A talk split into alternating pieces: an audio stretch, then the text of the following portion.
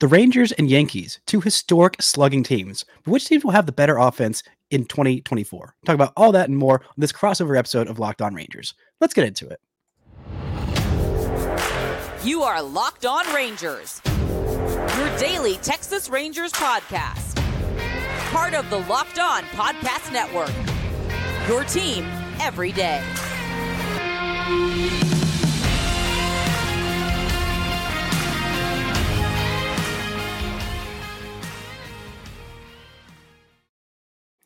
You are locked onto the World Series champion Texas Rangers. I'm Brice Paterik, a cripplingly addicted Texas Rangers fan covering this team for 10 seasons, including all five as the founder and host of this podcast. Thank you all so much for making Locked On Rangers your first listen every single day. If you already you can follow me on Twitter at Brice Paterik. You can follow the show at Locked On Rangers. You can also follow my guests, Stacey and Steve. Where can they find you and all of y'all's great work at Locked On Yankees? Where can they find us, Steve? You can find me on Twitter at Stay Scotts. Yeah, that's just follow the show. I have I have abandoned my Twitter. It is over, folks. It is so over.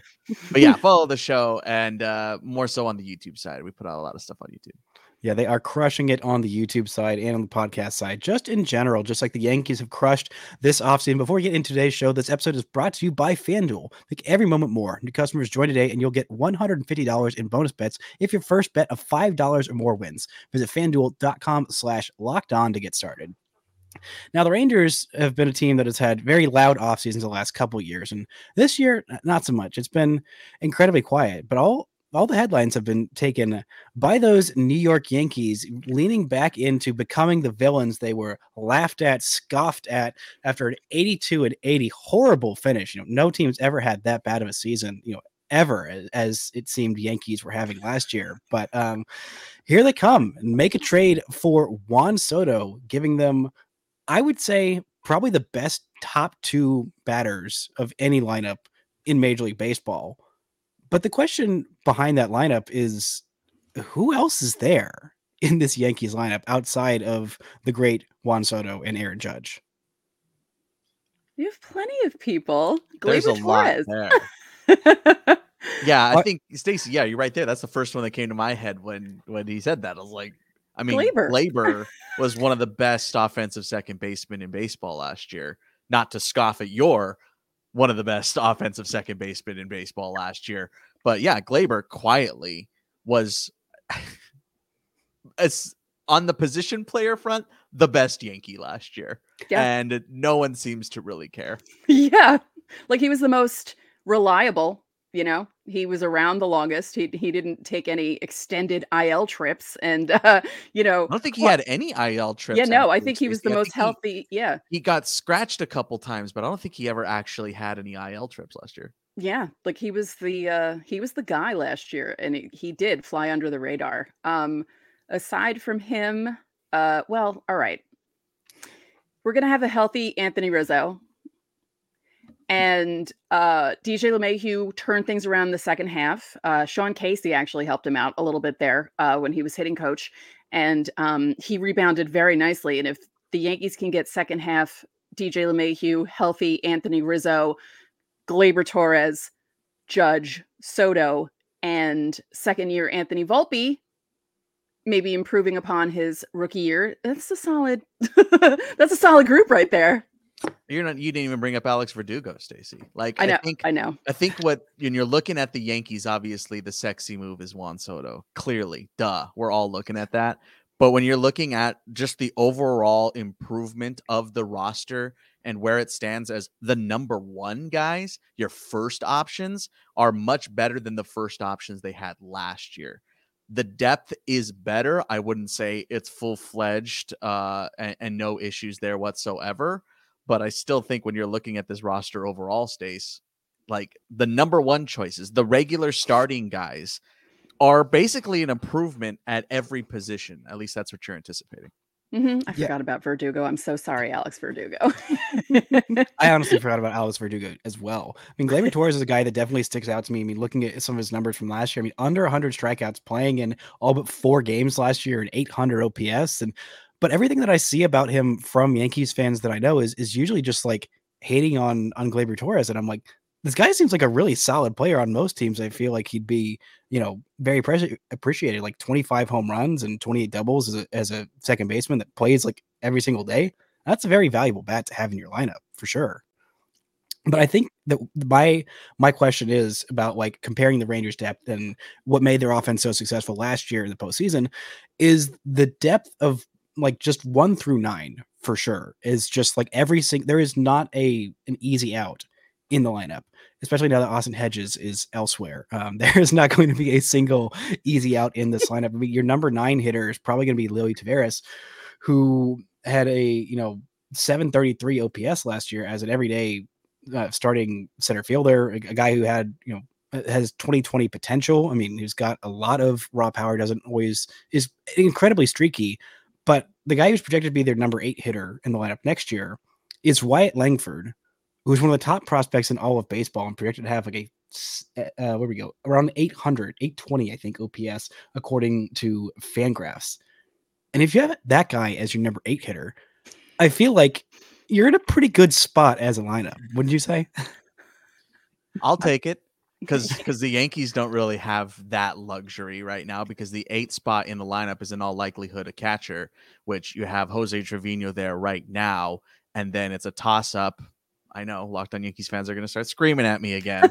uh, just like they probably, I didn't even look at the comments for our episode on Tuesday because I know they were screaming about uh, about this. But uh, that catcher position is going to be Jose Trevino with, I say Ben Rortvedt backing up, but uh, a lot of people think that 22 games of a 210 hitter or 220 hitter or whatever of Austin Wells proves it enough that he makes it out of camp. But again, I digress. That uh, that's not necessarily the same situation that the Yankees are in. Yeah, former Ranger great Jose Trevino. I mean, how is he hit with the Yankees? He was very he was a guy who was an incredible hitter in high school, like has like some state records for like uh most like home runs, I think, in a single season in a Texas high school baseball uh season was I think at least a one-time state champion, uh, and then transitioned to catcher once he went to the minor leagues. Has he still been hitting kind of like he's swinging with a pool noodle with the well, Yankees as well. What happened was, you know, he came to the Yankees, you know, unheralded. Like suddenly happened, like right before the season started in 22. Everyone's like, "Wait, what? What just happened?" And he was like a, a, a guy on fire, you know, making the All Star team and all this stuff. And it was basically he followed the same uh, blueprint as the 2022 Yankees, hot in the first half and then nothing in the second half. And that continued into 23. And then he injured himself and then he was out for, you know, half the year. So with his wrist, um, you know, hopefully he'll be healthy. And if we can get, you know, first half 22 Trevino, the one that hit a few walk offs, not home runs, just, you know, singles and stuff. I mean, I'd be happy with that. I think what we've kind of landed on uh, a lot when we talk about the roster construction right now about the Yankees is you don't need anything out of your catchers, really. Like it, when you're really looking up and down that lineup, if everybody's hitting the way they're supposed to, which of course happens every season for every team in time, uh, then, then you don't really need much out of your catcher. You'll take what you can get when you're the Yankees. Trevino is obviously there defensively. That's what Higgy was there for defensively. Um, that's what Ben Rortvedt projects to be a little bit as well. On Austin Wells, it's kind of the flip side of that. He's there yeah. the offensive side of things as opposed to the defensive. Yeah, I mean the Rangers were choosing between Jose Trevino and Jonah Heim before that 2020 was it was it 22 or 21 where where the Rangers sent Heim there. I think it was before 22. 22. Um, yeah, and the Rangers picked Jonah Heim because there's offensive upside, obviously a lot more power there. And Jose Trevino, they were right there. At, like if if not for that Yankees bump in voting, I think that Jonah Heim might be a two-time All-Star at this point. Instead, he is a one-time All-Star, but I will take it um, because the Rangers lineup they are looking to get just any kind of bonus out of their catcher right now. And Jonah Heim is kind of providing them that bonus as a guy who's probably hitting seventh or eighth in their lineup as a switch hitting catcher who's hopefully going to finally hit 20 home runs this year. If not for a wrist injury, he would have gotten that 20 home run plateau, which the Rangers have not had a catcher who has hit 20 home runs in the hottest of minutes, I think, since 2016. Napoli? Uh, Nap- that it's, ago, it's, right? it's been it Napoli did had like 30 home runs. I think it is uh, Robinson Chirinos was the last one in 2016, um, which uh, that is a name that is a blast from the past. Coming up, we're going to look at the projections. Should the rank should the Yankees be favored to win the American League this year over the reigning AL champion and World Series champion Texas Rangers? We'll talk about that in just a second. Right after this, from our sponsors. This episode is brought to you by FanDuel. Get buckets with your first bet on FanDuel, America's number one sportsbook. Because right now, new customers get $150 in bonus bets with any winning $5 bet. That's 150 bucks if your bet wins. You can place all kinds of bets on your favorite NBA players and teams with quick bets, live same game parlays, exclusive props, and more. If you wanted to bet on a, a star player from either the, the New York area and former uh, Mavericks great Jalen Brunson going off and having a big game, or Luka Doncic, you wanted to bet on Luka Doncic MVP odds, or you want to bet on a MLB or AL, excuse me, AL MVP favorite in Aaron Judge or Corey Seager. You can look at those odds on FanDuel. Check it out, fanduel.com slash locked on and shoot your shot. FanDuel, official sportsbook partner of the NBA. Now, it seems like every single projection for the standings for this year, whether it's is it Petcoa? Petoka? I, I, sw- I swear. PECOTA. Pacoda, that's what it is. I I read it as Petcoa when I first initially read it, and it has stuck there ever since. And I have been maintaining that mistake for uh, years and years to come. Or whether it's Fangraphs projections, uh, they have the Yankees finishing atop the AL East and as one of the best teams in the American League. How confident are y'all that the Yankees can come out of the American League and get back to the World Series for the first time since what is it, 2009? It's been so long, I've just forgotten the Yankees actually used to win games. Mm-hmm. All right, calm Weird down over there. up- Weird that you bring up PECOTA, Brice. Stacey, we just talked about this the other day on Locked On Yankees. I'm not putting so much stock into PECOTA. Last season, PECOTA didn't have the Rangers making the postseason. It had the Yankees nine games over the Toronto Blue Jays in the American League East. So take all of those projections with like the largest grain of salt you can possibly muster. Yeah. But that being said, I don't have the Yankees as the favorite favorite in the American League East. Stacey, I know we've dabbled in this, but I don't think you have them either. No, no. I don't think they're going to be bad. I just think they're not going to be as far ahead of every other team as the projections think they're going to be. Yeah, we we have discussed the almighty Baltimore Orioles uh, on a handful of occasions, and I'm sure we'll continue to discuss them uh, throughout the season. And with the addition of Corbin Burnes to that team, and everybody who else is still waiting in Norfolk to to add to that roster, um, and who's waiting in Double A and Single A and Low A and all the way down to the Complex League, like that system just keeps getting better, seemingly weirdly enough, and. uh yeah, I, we are very much screaming to the heavens to not take the Baltimore Orioles lightly because last season, I don't think I've seen a lot of those players now in the majors. I saw them in AAA. I don't think this is a flash in the pan, man. I think Baltimore is going to be pretty legit for a while now. Mhm. Like John Smoltz, the Baltimore Orioles, John Smoltz's favorite team.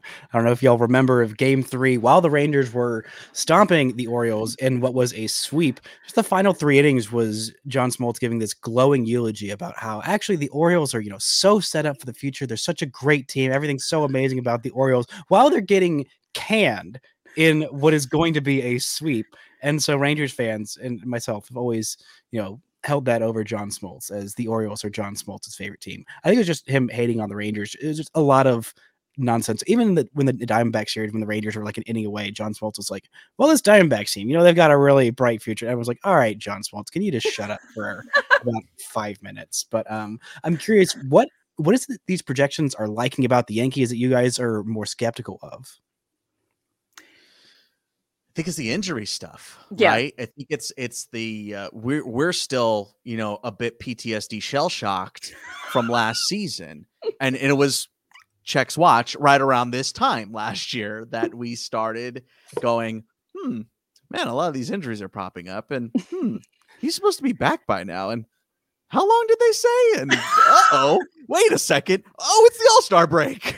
Yeah. So yeah, I think that's what's really driving us is like I mentioned a little bit, uh Stace, I know you can go into this further of the depth is better. I wouldn't say it's best.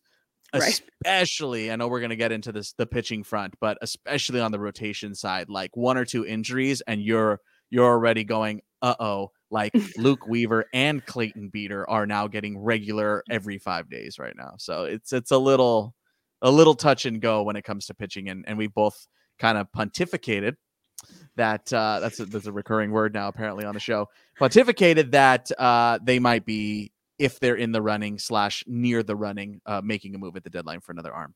yeah, yeah, I can totally see that happening. But the thing you have to remember with the projections is they don't take injuries into account, which is why the Yankees looked so good last year. Because if no one was injured on the Yankees and maybe they had a couple of little injuries and, you know, maybe some guys made the IL, that was going to be a really good team before those guys all got injured. I mean, if you're starting the season with three fifths of your rotation on the IL, you're not going to finish with a good year because you're going to start off slow. So, those that's why the projections are looking the way they're looking because they're looking at the roster, looking at how these guys have done and taking it that way.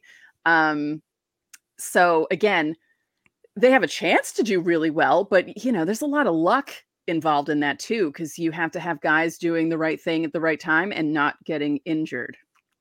So Especially like in this conversation, top of mind is Texas, right? Like the the the roller coastery 2023 that you went down. I mean, there were we were talking about you.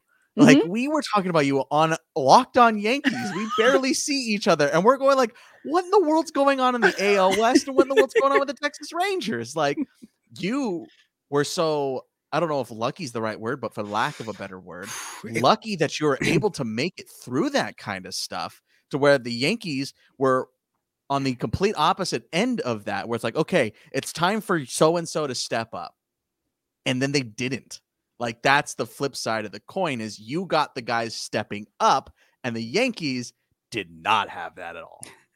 Yeah. it was the weirdest. Like, it's it's hard to say like the Rangers were lucky when you get six starts of Jacob Degrom. Like, it's hard to say you had a, a good injury like season, and especially when you missed like forty games of your star shortstop and Corey Seager.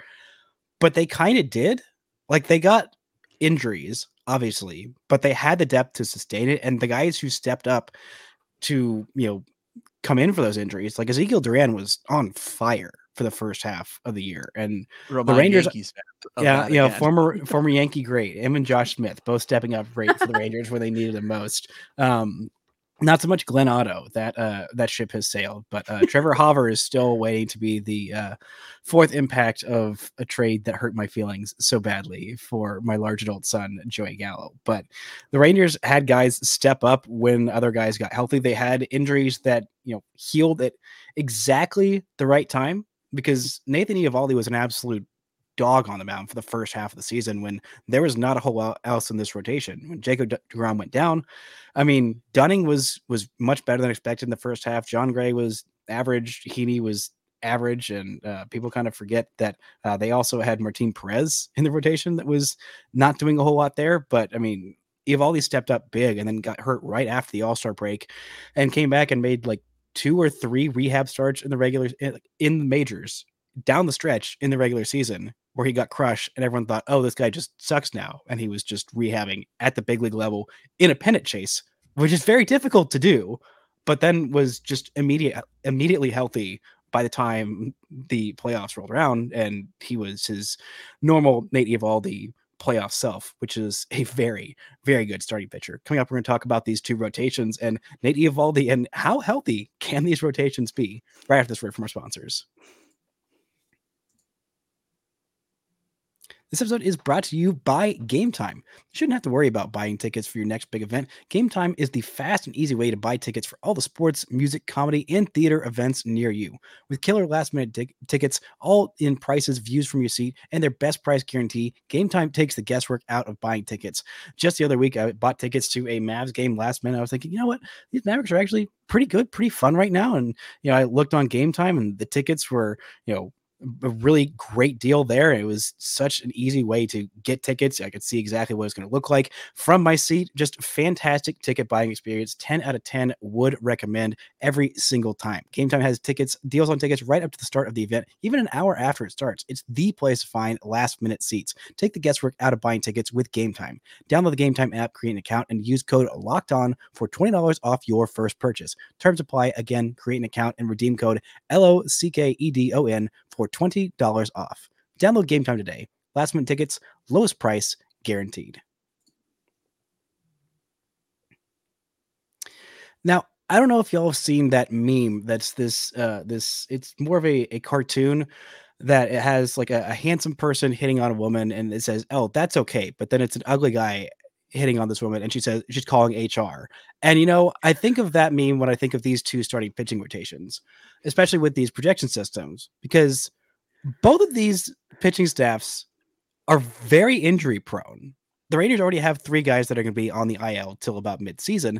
But when these projection systems see the Yankees injured pitching staff, they think, oh, wow, that's so handsome. But then when they look at the Rangers, they say, oh no, I'm calling HR. This is not okay because the Rangers have literally three starting pitchers that will be out until about midseason. Max Scherzer will be out until June after getting surgery on a herniated disc, which I'm pretty sure is what he suffered in Game Three of the World Series when he took that liner off the back off of an amazing play that Josh Jung made to get the Rangers out of that inning. Uh, a World Series the Rangers won. In case people have forgotten, uh, just say like it as many that. times as you can. I, Just- I have been saying it about to. 50 times an episode just to convince myself that it really happened. Um, because I'm still not entirely sure that it did and that I didn't, you know, die in a car accident on my way to game seven of the ALCS. I, I'm still not sure that that didn't happen, but they also have Jacob DeGrom, who's going to be out until about August, recovering from Tommy John surgery. And they also signed Tyler Mahle, who is going to be out until about July, is the expectation, who also had Tommy John surgery last year. But the rest of the Rangers pitching staff, as of right now, looks like this. As of opening day, Nathan Eovaldi as your number one, Jon Gray as your number two, Dane Dunning, Andrew Heaney, and then it is going to be Cody Bradford, the youngster from Aledo, Texas, and uh, Baylor as well. But I'm curious when you look at this Yankee pitching staff, how much do you trust? How many of these guys do you trust are going to be healthy to pitch you even 150 innings this year? Cole. and somehow Clarke Schmidt. Yeah, Cole and Schmidt, the one and the five, the, Yeah, the bookends that's- at the end. Yeah. Yeah, your your meme is maybe perfect for your situation. The meme that comes to mind when I think of the Yankees rotation is the dog and the house on fire. Yes, This is fine. this is Uh, fine. because because like even looking at if it's fully healthy, there's still a like two two big big question marks there in Carlos Rodon and Nestor Cortes. You have no clue right now what's going to happen when they get on the mound. With Carlos last season, dude, I don't know what in the world was going on there. We we have uh, come to the conclusion we think it was completely injury dependent that uh, it was messing with his delivery because of the injuries that it was, most notably the back. Uh, that was not allowing him to finish fully, so he wasn't snapping his pitches, which is relieving him over the plate a little bit more. Uh, but when it comes to Nestor Cortes, it's it's the recovery stuff that has me losing sleep overnight, going like, is this dude going to not pitch his first game? I don't wor- I'm not worried about his first game. I'm worrying about his second, then his third, then his fourth, all the way up to 30. if he can get there. Like it's it's it's coin tossing a lot and the Yankees are putting a lot of faith in those guys. Stacey, we just did it on Tuesday's episode. That that's the number one thing that we're looking out for this spring training is how are Carlos Rodon and Nestor Cortes feeling? Yeah, and one of the things that I find interesting is is Marcus Stroman as well. Like he's only thrown about 130 innings, uh, under 140 the last couple of years. I mean, he was pretty durable in 2019 and in 2021. He threw about 180 innings. Those years had a couple of back-to-back 200 innings in 2016 and 17 with Toronto, but like he hasn't thrown 150 innings since 2021. And is that what you're expecting from him, or are you thinking just last year it was a little bit of injuries that kind of, you know, bugged him in the second half of the season, or or what? Do you, what are the expectations for Marcus Stroman this year? Yeah, I think the injury affected him. Um, you know, and as long as he's coming in healthy, you know, um, we were saying we were also saying this on Tuesday's show that it's not a guarantee that the rotation is going to be Cole, Rodon, Nestor, Stroman, Clarke Schmidt. We feel like maybe Stroman has the leg up on the three spot ahead of Nestor just because of Nestor's issues that he had in 2023. And Stroman has more of a track record in the starting rotation. Um, I'm actually not worried about Stroman.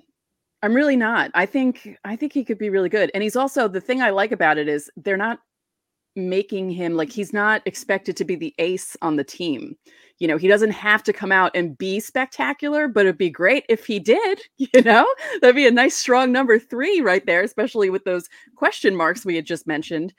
Um, but I think the hip gave him a problem in the second half last year and if he's healthy, I think he should be fine.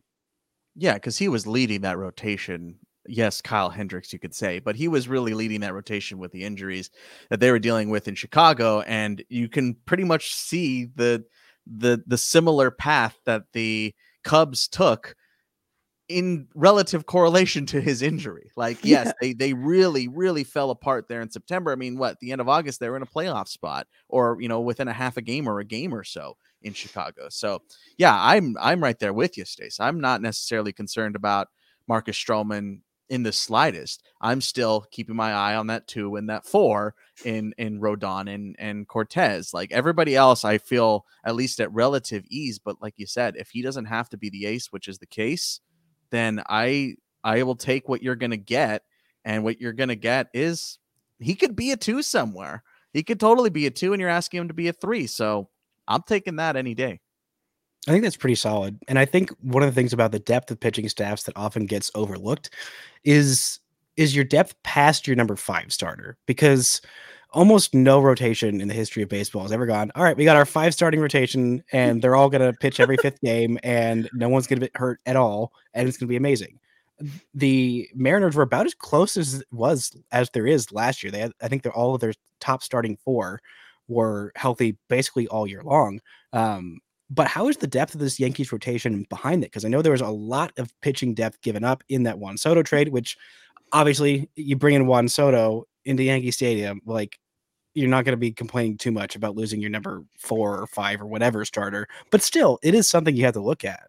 Well, it wasn't just the Juan Soto thing, because if you recall, the Yankees traded some depth away during the uh, trade deadline in uh, 22. Also, there are a few guys that could have been people would that were or would have been, you know, maybe impacting this season possibly at some point. So yeah, the pitching depth, we've talked about that a lot on the show, right, Steve? or well, lack of lack thereof. Uh in in some regard.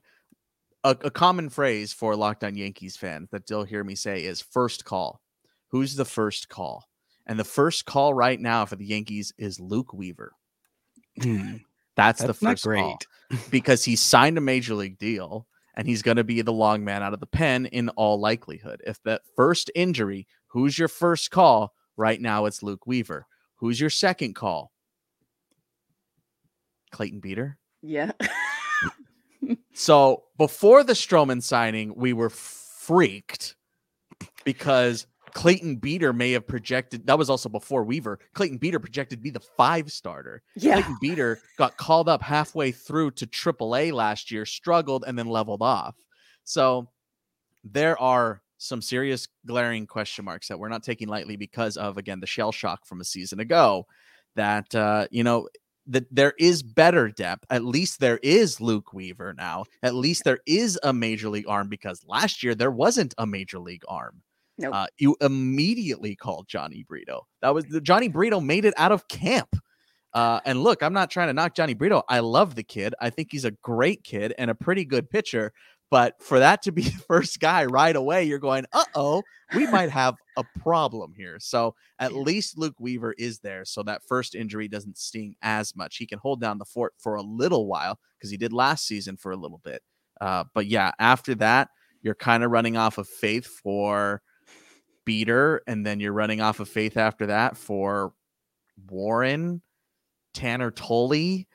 You know, like eh, there's Sean Boyle. Mm. Like there's I, I I like these guys. AAA Arms pitched pretty decently last year, but for a major league club that is all in on 2024,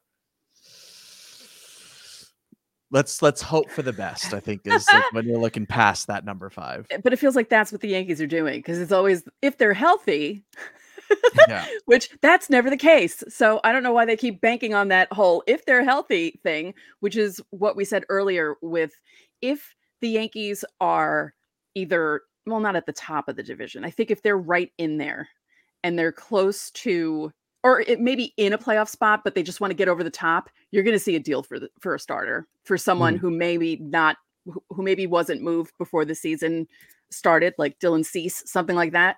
Yeah. Um I feel like they would make that move.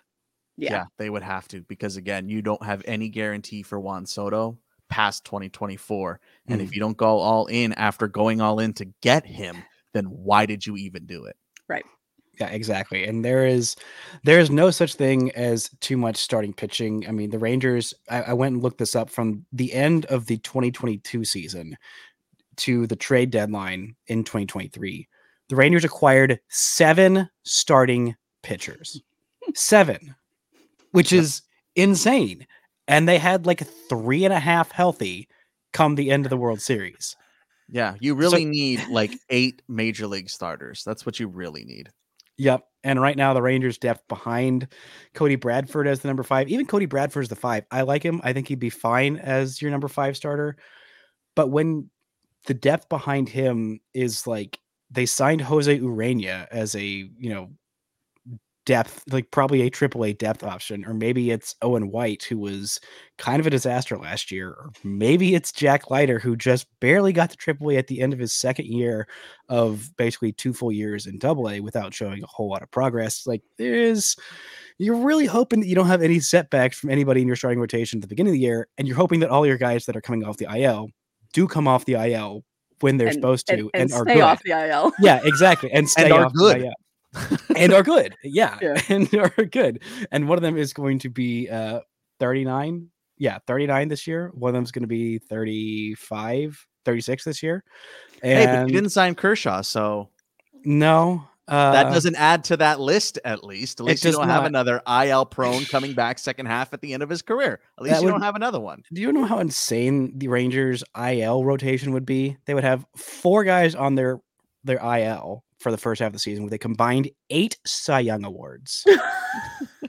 so I don't think that was really an option with the state of the rotation right now. But I think both these teams are in a really good spot for 2024. Some good offenses, some hopefully healthy pitching, and who knows, we might see another Rangers Yankees ALCS moment like the one I very much enjoyed back in 2010.